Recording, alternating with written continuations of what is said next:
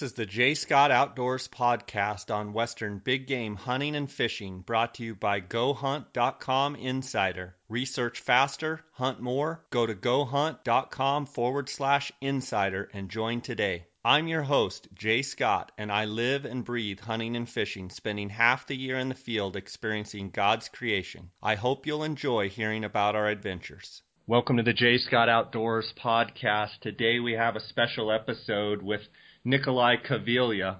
Nikolai is the owner of Deadeye Outfitters, and I'm proud to announce that Deadeye Outfitters is actually going to be a new sponsor for the J. Scott Outdoors uh, podcast, and I'm excited to have Nikolai on. Nikolai, how are you doing? Doing well, Jay. How are you? Oh, doing pretty good. What made you think you wanted to sponsor the podcast? Well, I'm a big fan of it. I started listening to it to it right, I think right after you started it, and uh, I'm a I'm a big fan of podcasts, and uh, yours caught my interest because you had some really great guests, and it it you you hit the nail on the head. I mean, you you do a really good job with it, so uh, you know I jumped on the opportunity to be a part of it.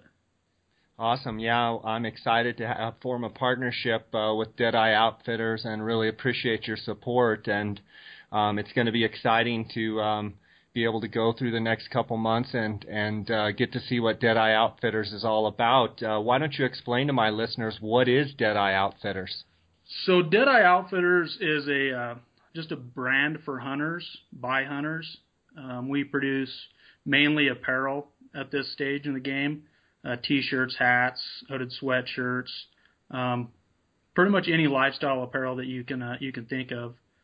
And uh, we just came upon a pretty good opportunity a long time ago and uh, and seized it. So that's awesome. And um, where are you based out of, Nikolai? We're based out of Reno, Nevada, um, which makes it nice because we've got a really a lot of really big suppliers around here for the manufacturing and and what have you. So we can uh, we got a really good industry here in Reno, so that helps the uh, the Deadeye business quite a bit. Before we get into the individual products and such that Deadeye provides, um, I know you're a big hunter. Um, tell me about your hunting background and how that led you to starting Deadeye and how that the passion of hunting, you know, kind of drives your business. Yeah, so um, you know, like a lot of people, uh, I my dad instilled it in me. I was born and raised in uh, Ely, Nevada. Um, for those of you that don't know, it's right on the Utah border, just straight west of Reno, and it's a desolate place. So there really isn't a whole lot to do out there except for chase big deer and elk. And um, you know, growing up out there, my dad had my brother and I out there as early as he could. You know, I I can't remember a time when I wasn't out in the hills. Um, and he created the monsters that my brother and I have turned into be we uh um he would start start out every morning and put a bounty on deer elk. So a dollar for the biggest a dollar for the most and a, a dollar for the first. And so my brother being you know three years apart we were super competitive. So we would you know we hit the hills pretty hard trying to find the biggest the most and the first. And uh little did he know he was going to create monsters.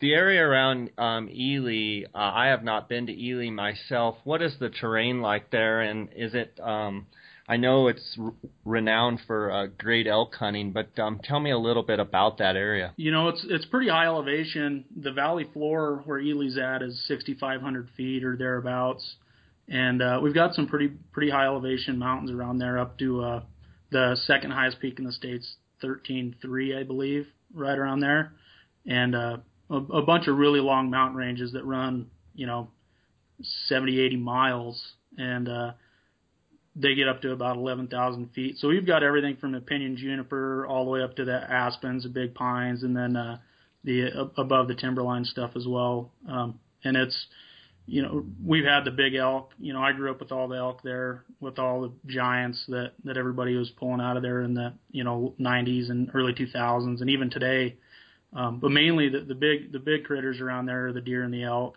Um, we have antelope. Uh, that side of the state's really not known for producing big antelope. Um, just south of there, you can run into desert sheep, and um, a little ways west or east towards the uh, Utah border, you'll find a, a herd of Rockies as well that are huntable. on Mount Moriah, and uh, that's just north of the Great Basin National Park. So it's pretty much everything. You've got, uh, I mean, a, a lot of mountain mahogany hunting. Um, so it's a a lot of a lot of open big country.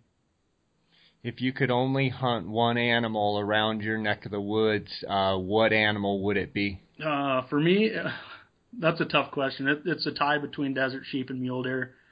Um, but I, I'd have to say mule deer. They're the, you know, they're just the gray ghost, and they, uh, they're the ones that haunt my dreams still. You know, I've had, I've had worse luck hunting mule deer and, and, uh, seen, you know, just had a lot more, more, more fun hunts at least hunting mule deer than anything else. Um, I know you've shot some great mule deer. Um, what is your biggest mule deer that you've harvested, Nikolai? The best the best buck I've killed is was just last year. Um, is 201 and 4 eighths gross and 197 net. Um, non-typical. He was a uh, pretty neat buck. He about 190 inch main frame, and then he had an inline off his main beam on the right side and a cheater off his G3 on the right side. And the left side he had um, about a four inch point right off the base is actually a fourth antler, um, or he has four antlers actually. He's a point, a, a one antler that goes right underneath his uh, his base, about four and a half inches forward, and then one that kicks off back behind his base that's about uh, inch and a half, two inches long as well.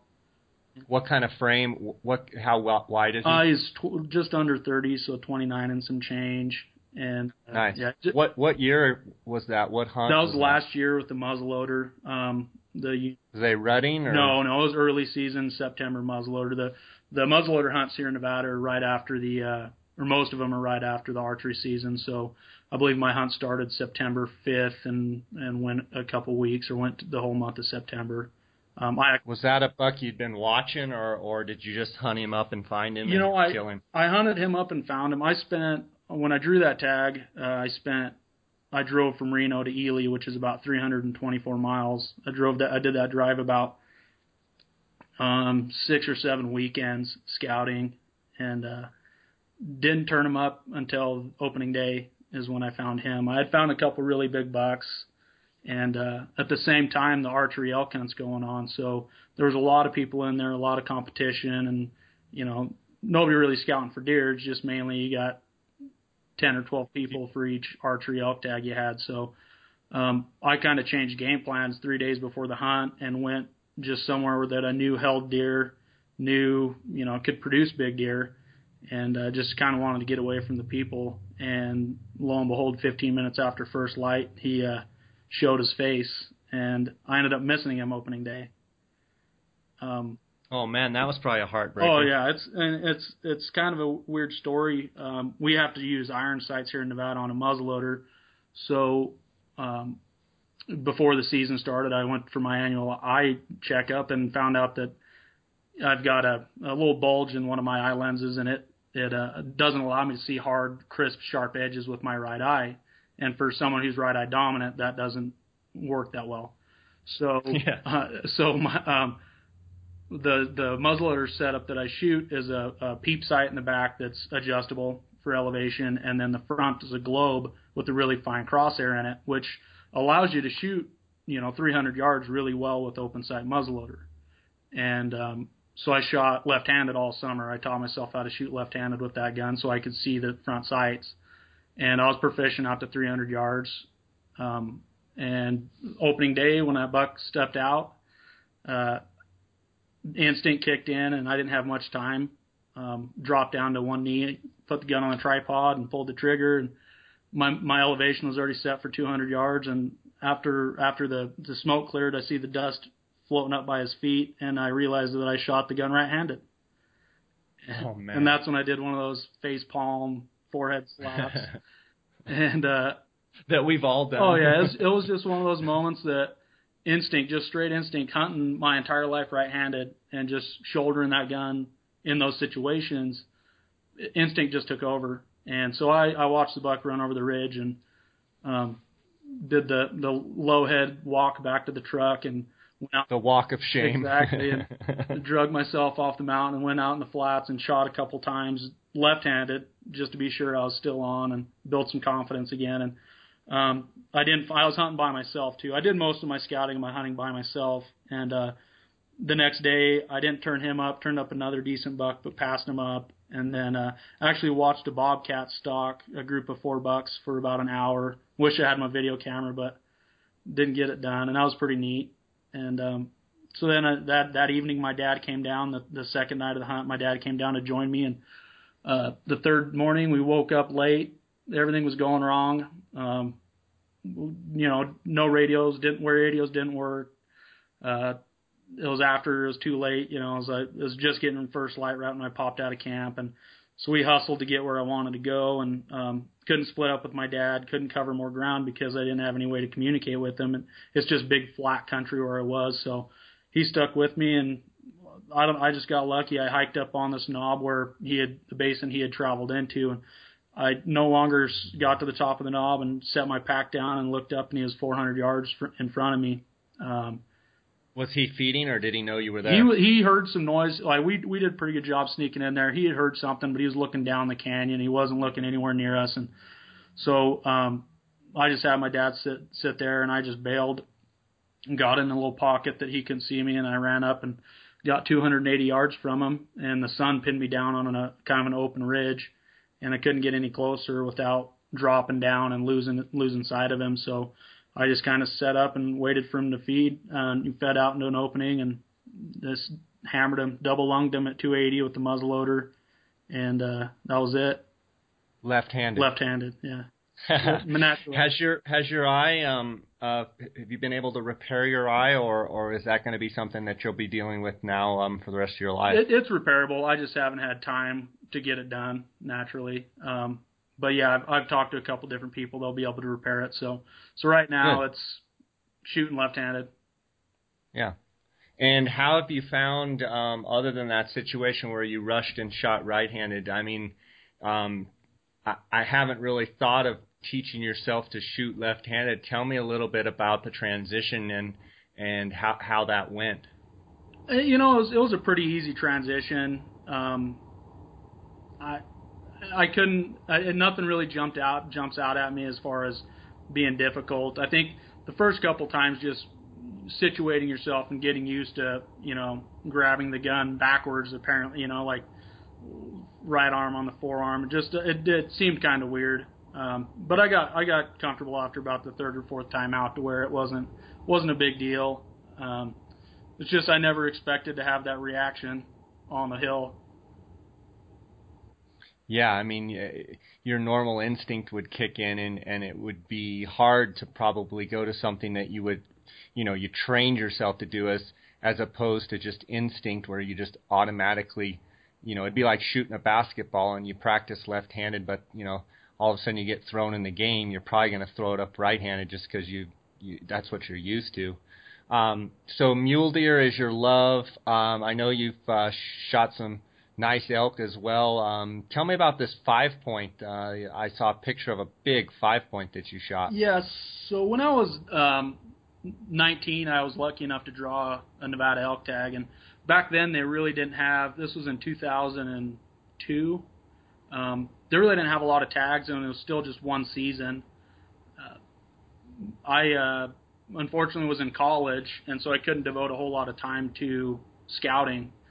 So um, my dad was he still lives over in Ely, so he was doing a lot of scouting for us, and and uh, my brother and I would run over on the weekends and and do what we could, and you know luckily we we'd hunted enough elk in that area to where we kind of had a, a, a good basis of where we should hunt, where we should look without you know, just growing up in the area. So I ended up, uh, um, my my dad picked up that bull. My we'd found that bull the year before, and he wasn't busted, and he was about 380 the year before. And uh, when my brother found him, he was deer hunting, and he just reached down and picked up a piece of broken elk antler, and he's looking at it, and he walks around a tree, and that um, big bull was just the big six points just standing there about 300 yards, and so he named him the broken horn bull and never could find him. My brother had a tag that same year or the year before mine, and we couldn't find him in my brother's season. And so uh, my brother killed a really nice seven by five.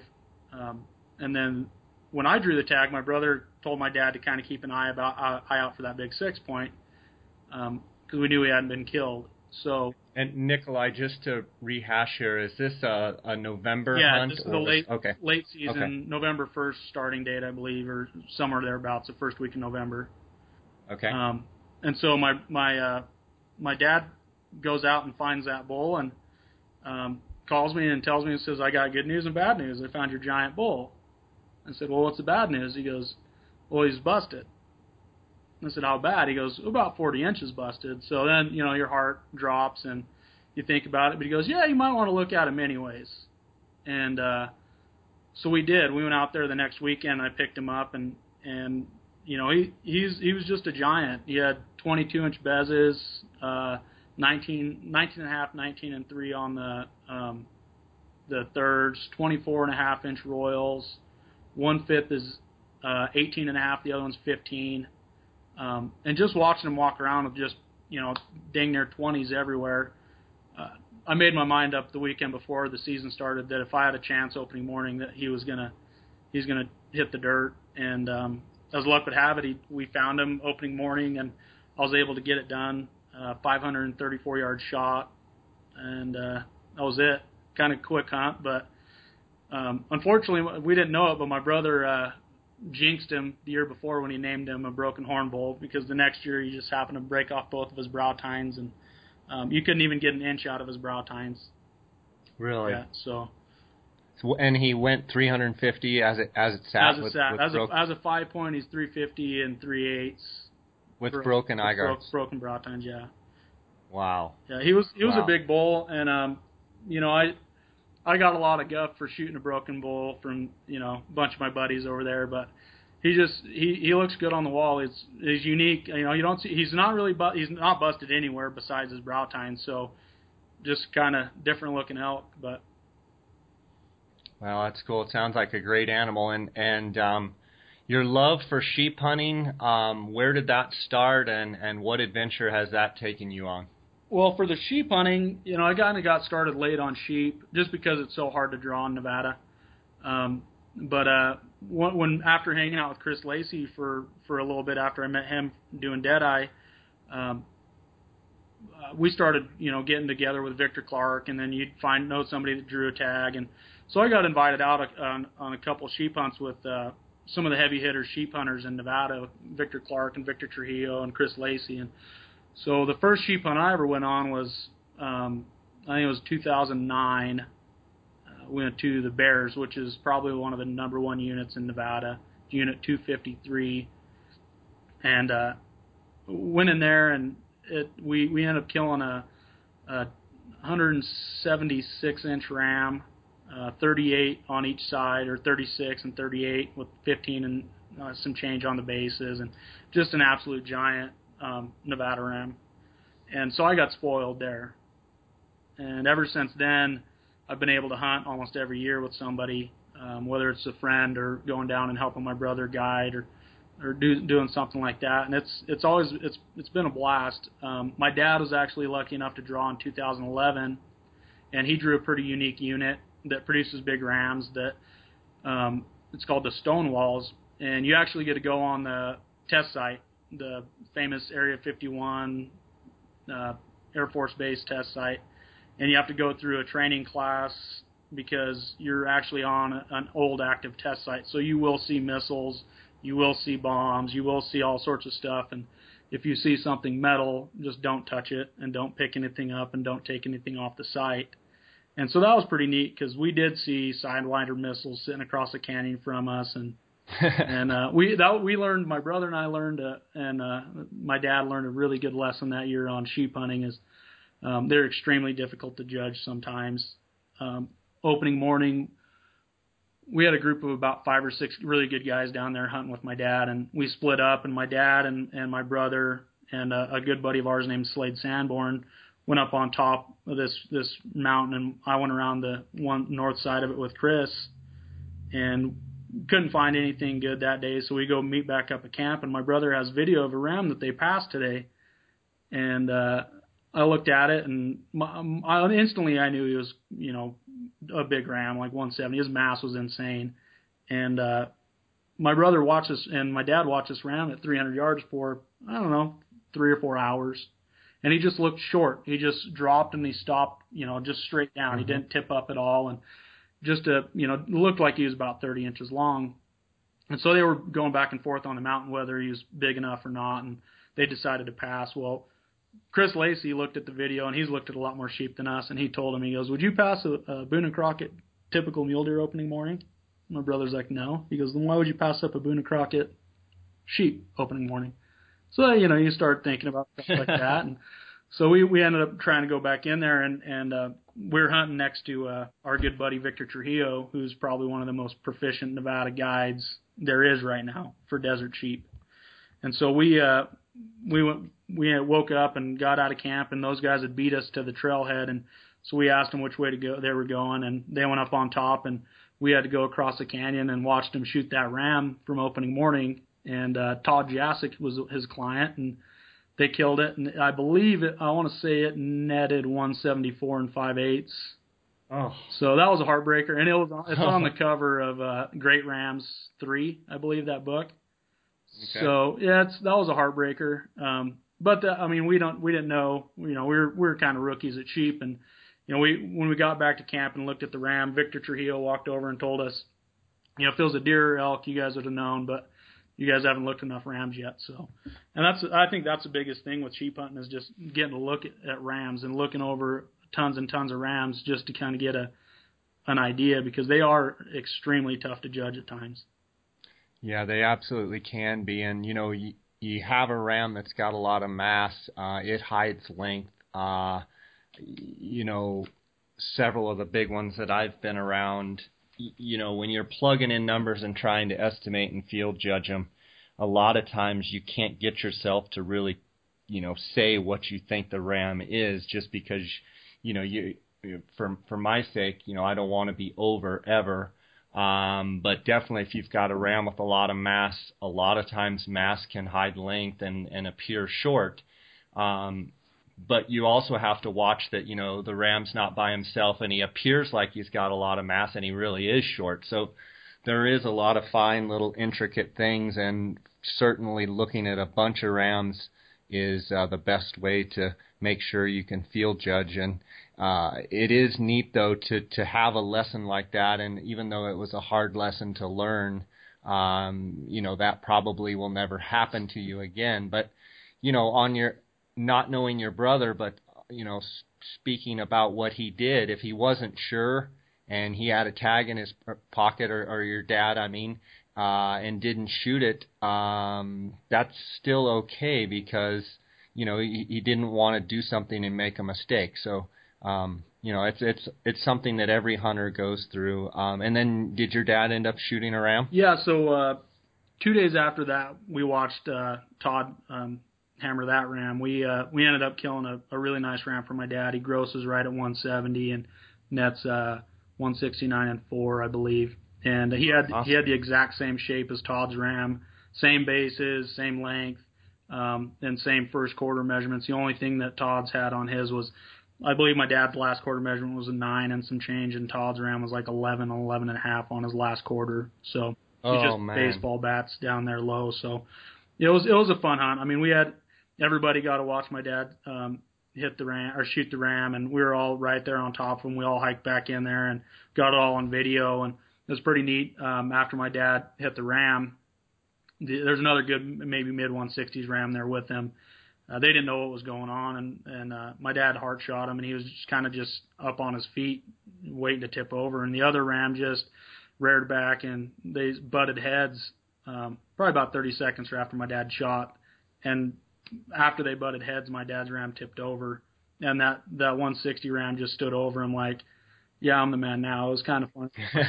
Who's the boss now? Exactly. Had, he had no idea what was going on, but it was pretty funny. It was it was a good yeah. video. But yeah, watching my dad walk up on that ram was a was a pretty pretty awesome feeling. I got some actual photos of him when he when he walked up to the ram, and I just on that's a moment I'll never forget. That's awesome. Well, it's been great talking to you about all these different hunts, and it's obvious that you live and breathe hunting. I want to talk to you a little bit about Deadeye Outfitters, um, and basically how does how does Deadeye Outfitters operate? how did it get started? Uh, you know, what is the concept behind Deadeye Outfitters, and Uh, and just just talk to me a little bit about that. Um, well, Deadeye basically got its roots. I want to say about ten years ago. Um, I was working for another brand locally here in Reno, and um, I just killed a, I helped, a buddy kill a, a pretty good buck, and Chris Lacey, who I'd never met at this point, came over to our shop to get it to score it. And so, working in a, the clothing industry and being a, a, a hunter, I kind of started thinking that there really wasn't much out there that for, for clothing lines in the hunting industry. And mind you, this was 2005, so there, there's more now, but back then there really wasn't. And so um, I got a hold of Chris again, and and we started working out some ideas, and um, you know, it the the those next three years from 2005 to 2009, nothing really worked out right. We had a you know bad partnership with a couple of guys we worked with, and then we had trademark issues once we got everything settled there, and Chris and I were together, and we got trademark issues, and so we, you know, start moving forward, and then we take ten steps back, and five steps forward, and ten steps back, and finally in 2009, um, Chris's brother-in-law approached him, and and Chris and I were kind of still in on the idea, but we just weren't sure how hot, hot and heavy we were because those three years had pretty much just wore us out. And Chris's brother-in-law came to us and said, "Hey, you know, I want to do it. You guys need to stay stay going with this because you guys have a really good idea." And so we got teamed up, and uh, there's actually four owners of Deadeye. Uh, it's it's Chris Lacey, uh, the wildlife artist and like world-renowned wildlife artist. He's insane what he that guy can draw. Um, I've got another partner named Jason Williams, who's Chris's brother-in-law. Um, uh, Jason's younger brother Brian Williams, and myself.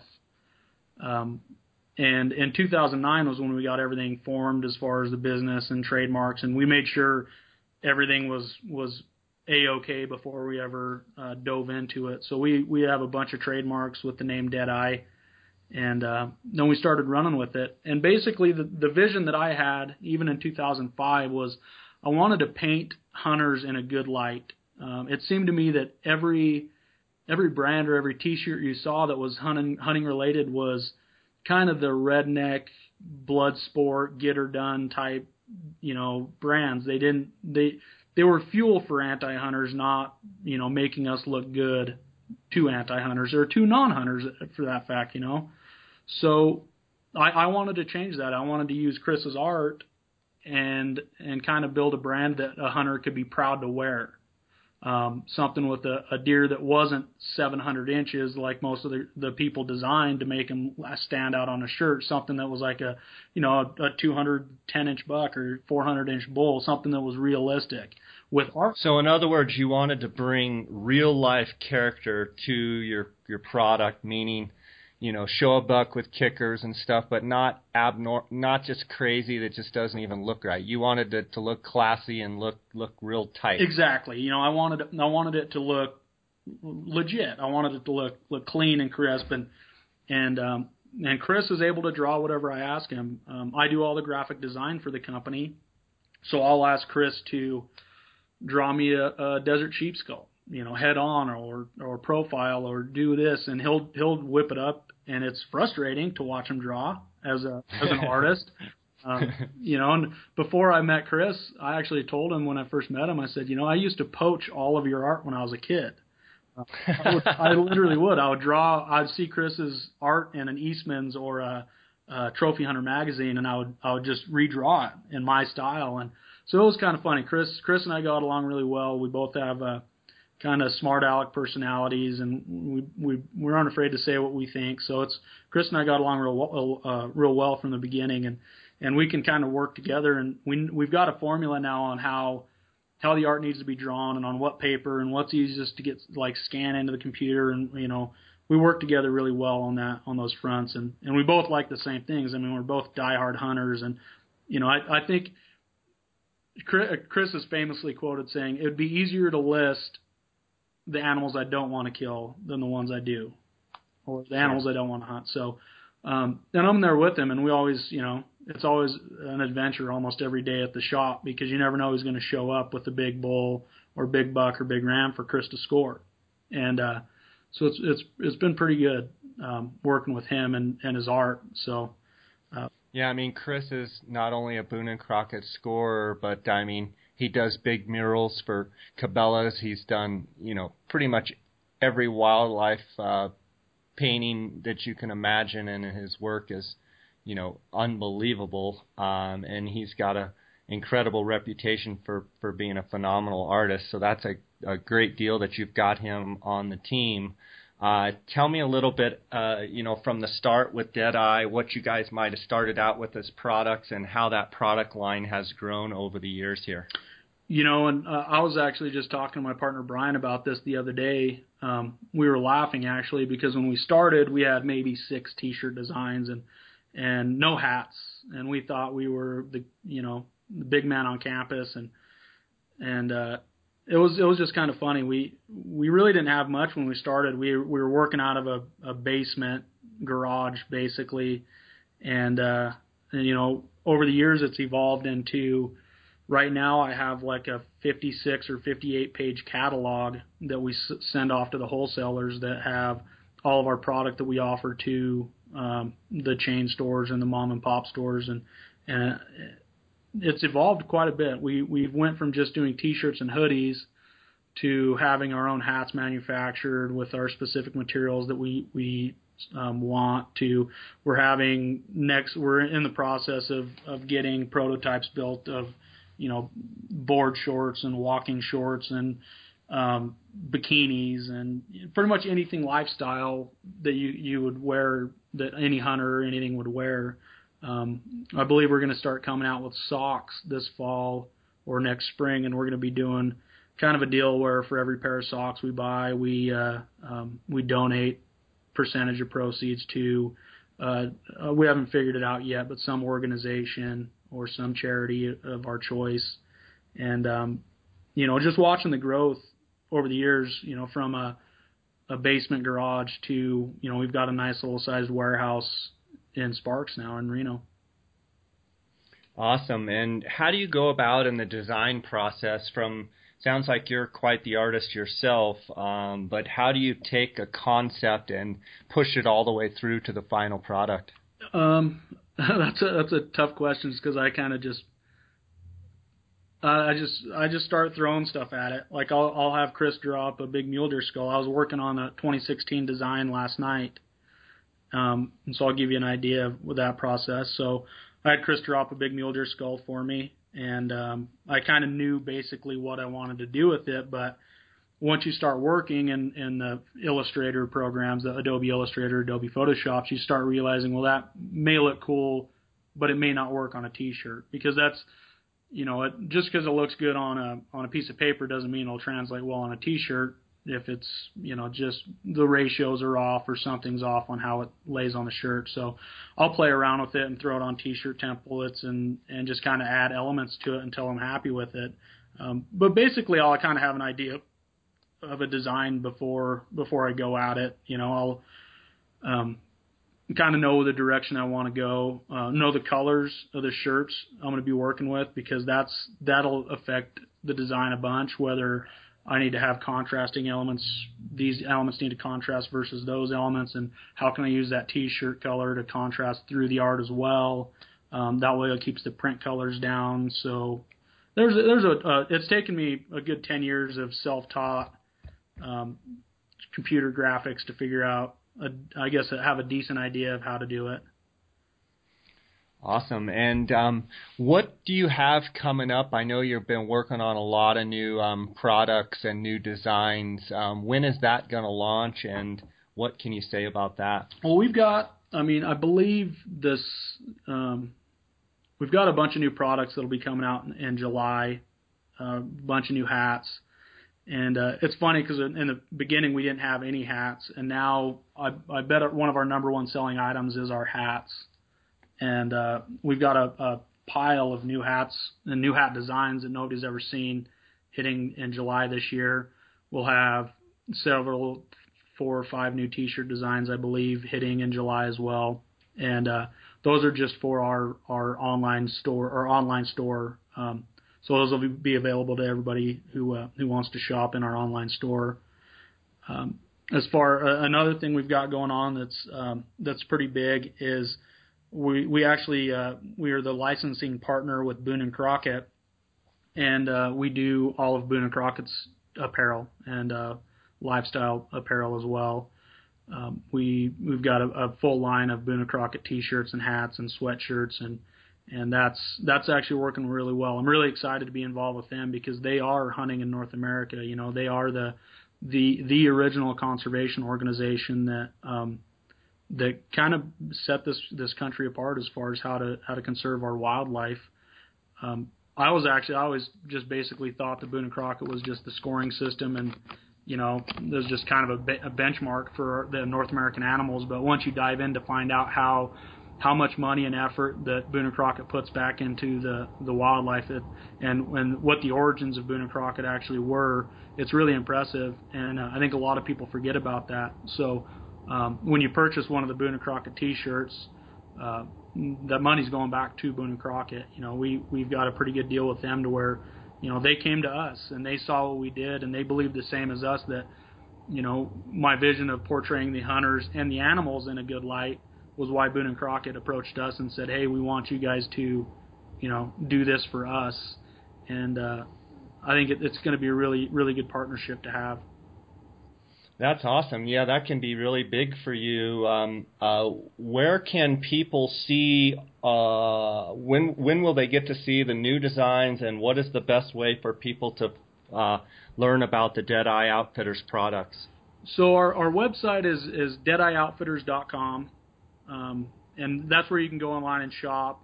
Uh, we've got the Boone and Crockett brand has its own page up there to where you can shop just Boone and Crockett apparel. Um, we've got the Deadeye page up there to where you can shop all the men's, women's apparel that we sell for Deadeye, the hats. Um, and then as far as any of the new products or new releases, um, I run the, all the social media for Deadeye as far as Facebook and Instagram and Twitter. And anytime we've got a new product or we're launching a new product, it'll be up on the social media sites the day it launches. So, um, you know, we get we get or or relaunches because we'll have a lot of stuff sell out it's a it's at a tough point right now because we're growing so fast that we'll produce a bunch of hats and we'll you know we kind of underestimate sometimes what we'll sell. And the some of our product sells out immediately within a day or two. And it's a good problem to have but then our our return we have to have them manufactured and and and got brought back to us. So there can be some delays in, in some of the products and not back ordered by any means. We don't anytime the product sells out, it's not available on the website. So we we really rarely have any back orders, but um, we get a lot of people asking if you know this hat's going to be available again or this T-shirt, and a lot of times they will be. And so I, I post I post a couple times a day on social media, and anytime that something's brought back into stock or or some new product, it's always on the Instagram or Facebook or Twitter. Awesome. And on those, uh, your handles, Deadeye Outfitters. Yep. I know on Instagram and Facebook and Twitter same the thing, same. All the same thing, Deadeye Outfitters. Yeah, I noticed um, you have a very big following um, on Instagram, and um, that's just uh, directly attributed to the amount of work that you put in and the cool content that you put up. Um, so I want to commend you on on having that following. Um, what kind of feedback do you get from your supporters? Oh, it's it's insane. Um, honestly, Jay, I, I it's if you'd have told me, you know, when I was 15 years old that this would be what I was doing, I'd probably laugh at you, in your face. I mean, I, I, I still to this day can't. It, it, it's just exciting to see someone wearing a product that I designed. Um, walking through the Denver airport a couple years back and saw a guy wearing one of our mule deer T-shirts and just kind of smiled, and I was wearing a Deadeye hat, and I we crossed paths, and he, you know, he kind of gave a nod, but you know, I, I never want to be the guy that's out there bragging it up or saying, hey, I own that company or I do this. I try to be humble about it, and and uh, if somebody wants to talk to me about it, then I'll talk about it. But um, it's it's really exciting um, how how the the company's developed, and you know, all, all our social media. One thing I, I I really like about our social media is most of the pictures you see on there, like the the deer, elk, or sheep, are taken by myself or Chris or my brother or people that are in our our core group. We really don't post every every big buck photo you see online or every big bull photo that people just kind of recycle through and you see every page posting. Um, you know, naturally, if somebody sends me a photo of them wearing Deadeye with their big buck or them wearing Deadeye shooting their bow, I'll post that up too because it builds credibility to the brand that, you know, these guys are out there wearing it. So um, I, I, take uh, pride in the, the Instagram following, especially because we've, you know, we've built that off of our, our brand, our photos, and our fans, and uh, it's it's really exciting. Yeah, it is exciting, and you know, you just I'm thumbing through your Instagram account right now, and just some phenomenal trophies uh, on here, and um, there's there's some pretty cool photos. There's actually um, pictures of famous people wearing your stuff, which is is kind of cool. I see here there's a there looks like an Ultimate Fighter here wearing wearing your product uh, not too long ago as he was getting weighed in. That's kind of cool, and um, Stone Cold, Stone Cold Steve Austin wearing and. Uh, so I'm sure as an owner, it's probably awesome to see some of those people doing that. Oh, it's it's awesome. I mean, we get I get people all the time saying that you know they see Stone Cold wearing it, which is neat. And uh, he's he's actually a friend of uh, he's our friend's brother-in-law. So we kind of tied in with Steve, and I did some T-shirt designs for him, and uh, that that worked out really well for us because Steve Austin loves the brand.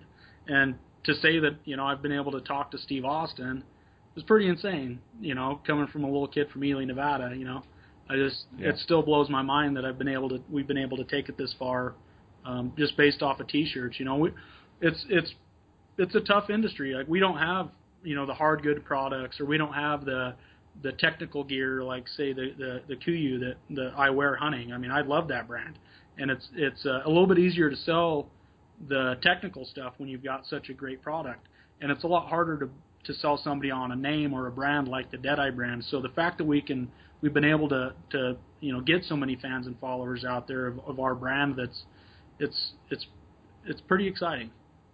Yeah, it is exciting, and to think that you know you guys have built this from a small little in the garage company to as big as it is now, and being able to provide the the content and the material and and stuff that you do with with all the different um, products is is a uh, phenomenal, and it's you know a testament to how hard you guys are working. And um, I want you to tell um, my listeners a little bit about the Jay Scott um, discount code that you guys are going to be offering as a part of the sponsorship for the uh, uh, Outfitters on the Jay Scott Outdoors podcast.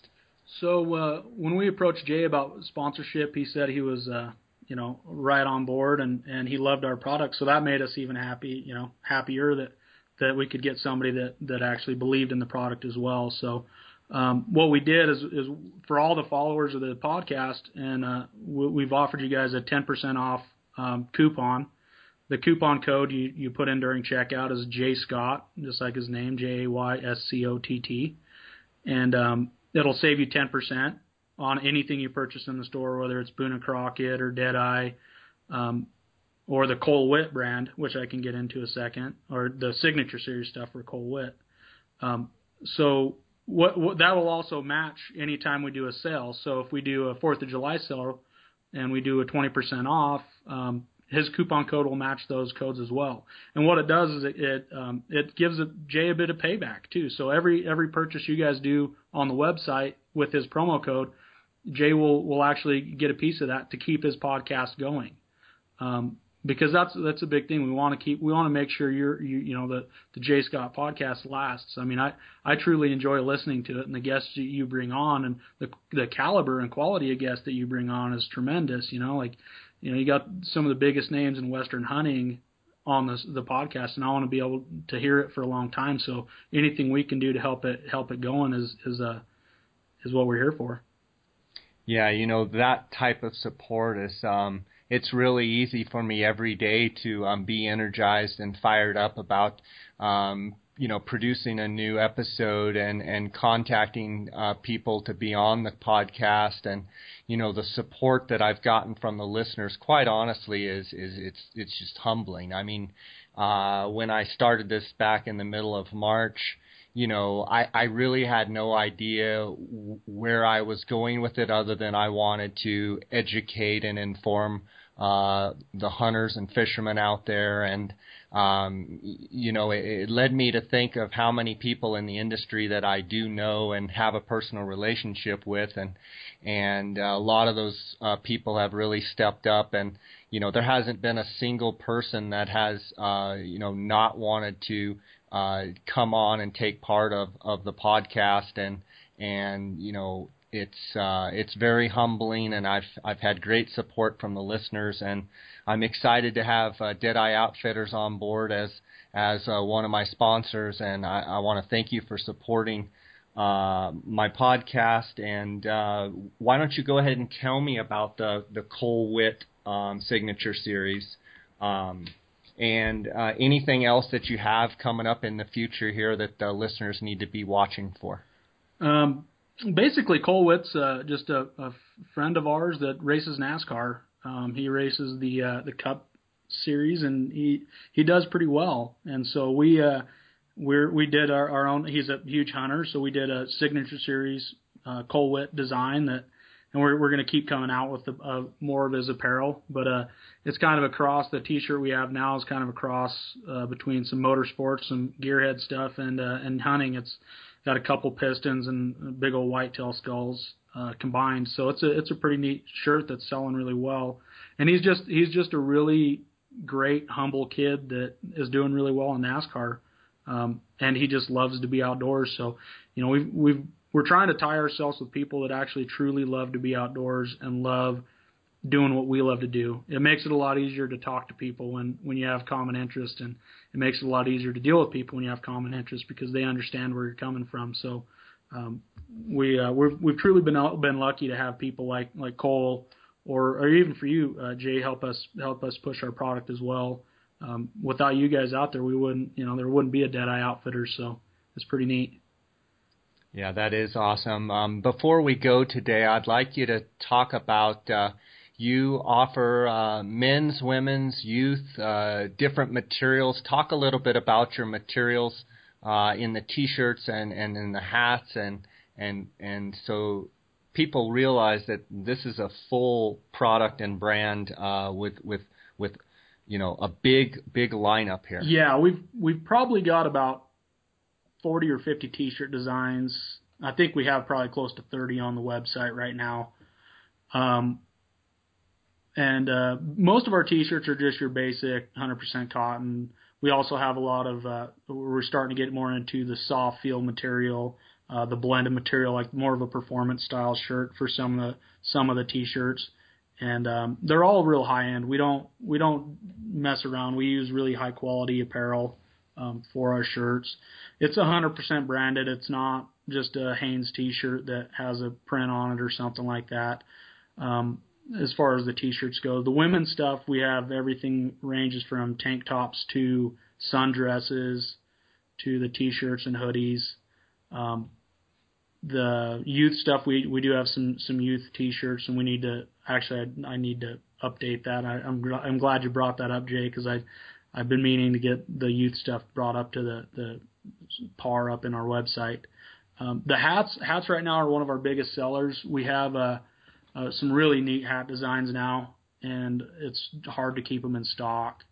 Uh, the the materials we use on some of our hat is a it's a uh, one of our most popular hats, the Performance. It's a 100% poly or it's a polyester spandex mix. It's a really lightweight, comfortable, flex fit hat that I've never when I when I found the material, I found the hat. I've never wore anything that was as comfortable as far as hats go, and uh, it's it's changed the game as far as hats for us. We we sell more of those than anything else, and um, it's kind of funny. We we got a lot of uh, gruff or, or we got a lot of crap for bringing the, that the what they call flat brim hats into the industry, and uh, you know I, I tell people every day it's cardboard you can bend it. It's you don't it's it's just because it comes from the factory not bent doesn't mean it can't be bent. Um, and all all it is is it's the shape of the visor is a little bit different. But any major league baseball, football, basketball, any major league sports, that is the mandatory hat that they have to wear. So if you see a major league baseball player with his hat bent up, it's the same visor is the you know quote unquote uh, flat brim. And people people have some crazy thoughts about the flat brim hat. Um, I think it's here to stay. We sell more of those than any other hat style, um, by far, probably ten to one. Um, and it's I think it's just one of those styles that the youth have today, and and it's probably not going to go away. But just because that hat's offered in a flat brim style doesn't mean that you can't bend that brim and and shape it to whatever shape you would like. They're all shapeable. The, the brim is is cardboard, so it, it can shape into darn near whatever you want, any shape you can get. And it is funny to see the trends in hats. I mean, if you go back over the last 20 years, you know, you've got basically it goes from flat to to really curved to barely curved to back to flat, and you know, uh, so it's just a style, and and you know it, it's easy for for people to point a finger and and say you know they don't like flat brim or they don't like curved brim, but the reality is it's just a hat, it's a and hat. and it's a style, and and um, it is what it is. Yeah, exactly. And then um, you know, upcoming for next next year, um, we're going through manufacturing prototypes right now for bikinis and men's board shorts and um, I developed a camo pattern last year that we've been using on some hats and stuff right now.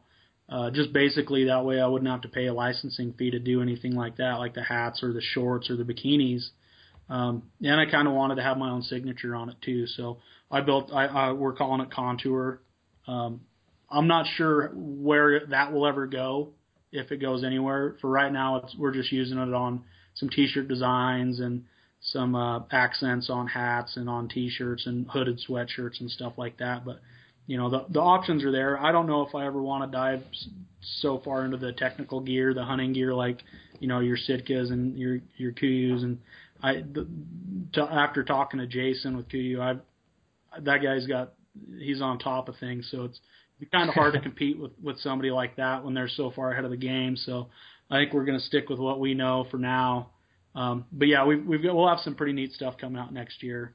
Um, we're definitely awesome. stepping up the game, our game on hooded sweatshirts and uh, and um, hats once again. The, I'm right in the middle of the 2016 catalog and building all the 2016 product right now. So I'm I'm chomping at the bit to get some of the stuff out there because I know it's going to look really good and I know it's going to sell well. And I just it's my biggest my biggest thing is when I build something really cool, I kind of want to, hey, let's get this going. I want to get it out there. I want it to start selling, but I have to due to buying periods with the stores and all this other stuff. I kind of gotta play it cool for a bit, but.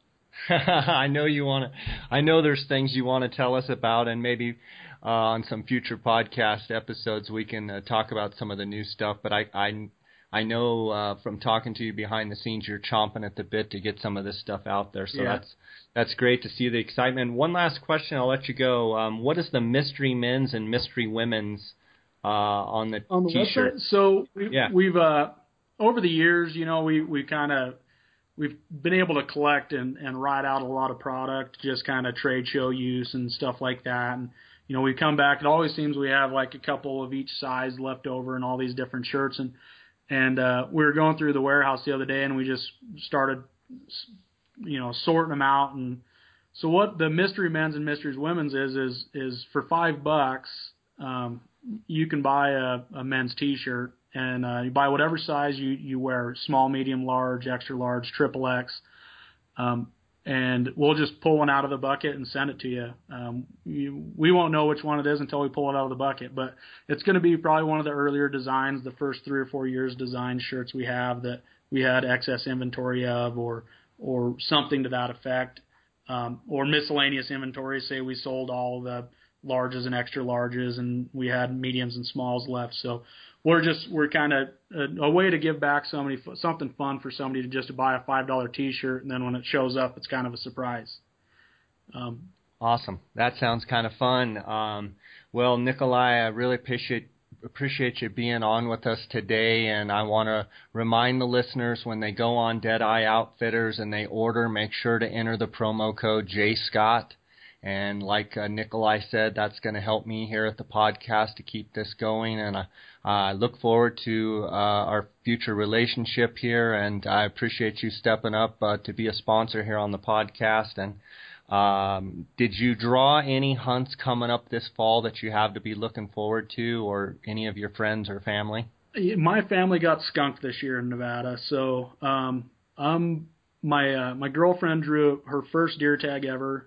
Um, no bonus points. Drew a late rifle deer hunt in eastern Nevada for one of the units I'm familiar with. So I'm really excited about that to get her out there and see how she reacts to the hunting environment. She's been hunting before, but nothing like this. So we'll see we'll see how she does. And she's got a, a good chance of killing a pretty good buck. So that'll be exciting. And uh, you know I I'm jealous of my brother. He's going on a Dall sheep hunt here in a month so that should be fun. Can't wait to hear about that. But I'm probably going to end up just doing mountain lion, uh, maybe heading over to California and doing some over the counter stuff, a bear, doing some turkey hunting next spring. And but I I don't have anything planned for myself this fall. So as of yet, but things can change.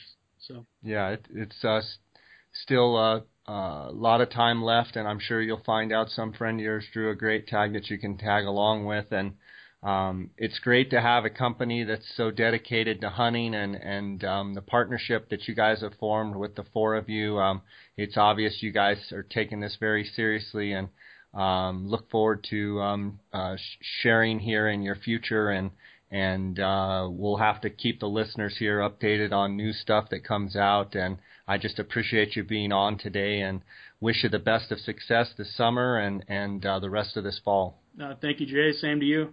It was good talking to you. Uh, I, re- I really appreciate being on the podcast. All right, buddy. You take care and have have a good day. Okay. God bless you. You too. Well, that was a great episode with Nikolai with Deadeye Outfitters, and I want to thank them for stepping up and being one of the sponsors for the Jay Scott Outdoors podcast. I look forward over the next few months of uh, forming a partnership and a relationship with them, and I like their products and and uh, look forward to seeing all the new stuff that they have uh, coming and uh, if you haven't been on their Instagram page, uh, go to Deadeye Outfitters on Instagram, Facebook, Twitter. Um, they've got uh, great content on their Instagram page and you have uh, 50,000 followers. And uh, it's obvious that they're doing things right. And I'm excited to have them on as a sponsor of the podcast. And uh, we're going to be adding a few additional sponsors here. And I just want to thank all the listeners for your support and uh, it's humbling the support that I get from you. If you have any questions, comments, or uh, things that you'd like to see on the podcast, you can reach me at jscottoutdoors at gmail.com. Feel free to send me an email. And uh, I appreciate all the Facebook and Instagram messages as well, and just the great support from you guys. Um, make sure you get out there to buy your uh, Arizona Super Big Game Raffle uh, uh, uh, tickets for the, the, the animals, and hopefully you'll win a hunt. And uh, those are very special hunts. Darn, I have been fortunate to guide several of them on the sheep hunt three years, and and uh, uh, the the turkey winter last year. And it's just a great time. It's a great way to support the state of Arizona. And until next time, guys, God bless. Have a great 4th of July. Thanks for listening to the Jay Scott Outdoors Western Big Game Hunting and Fishing Podcast brought to you by GoHunt.com Insider. Research faster, hunt more. Go to gohunt.com forward slash insider and join today.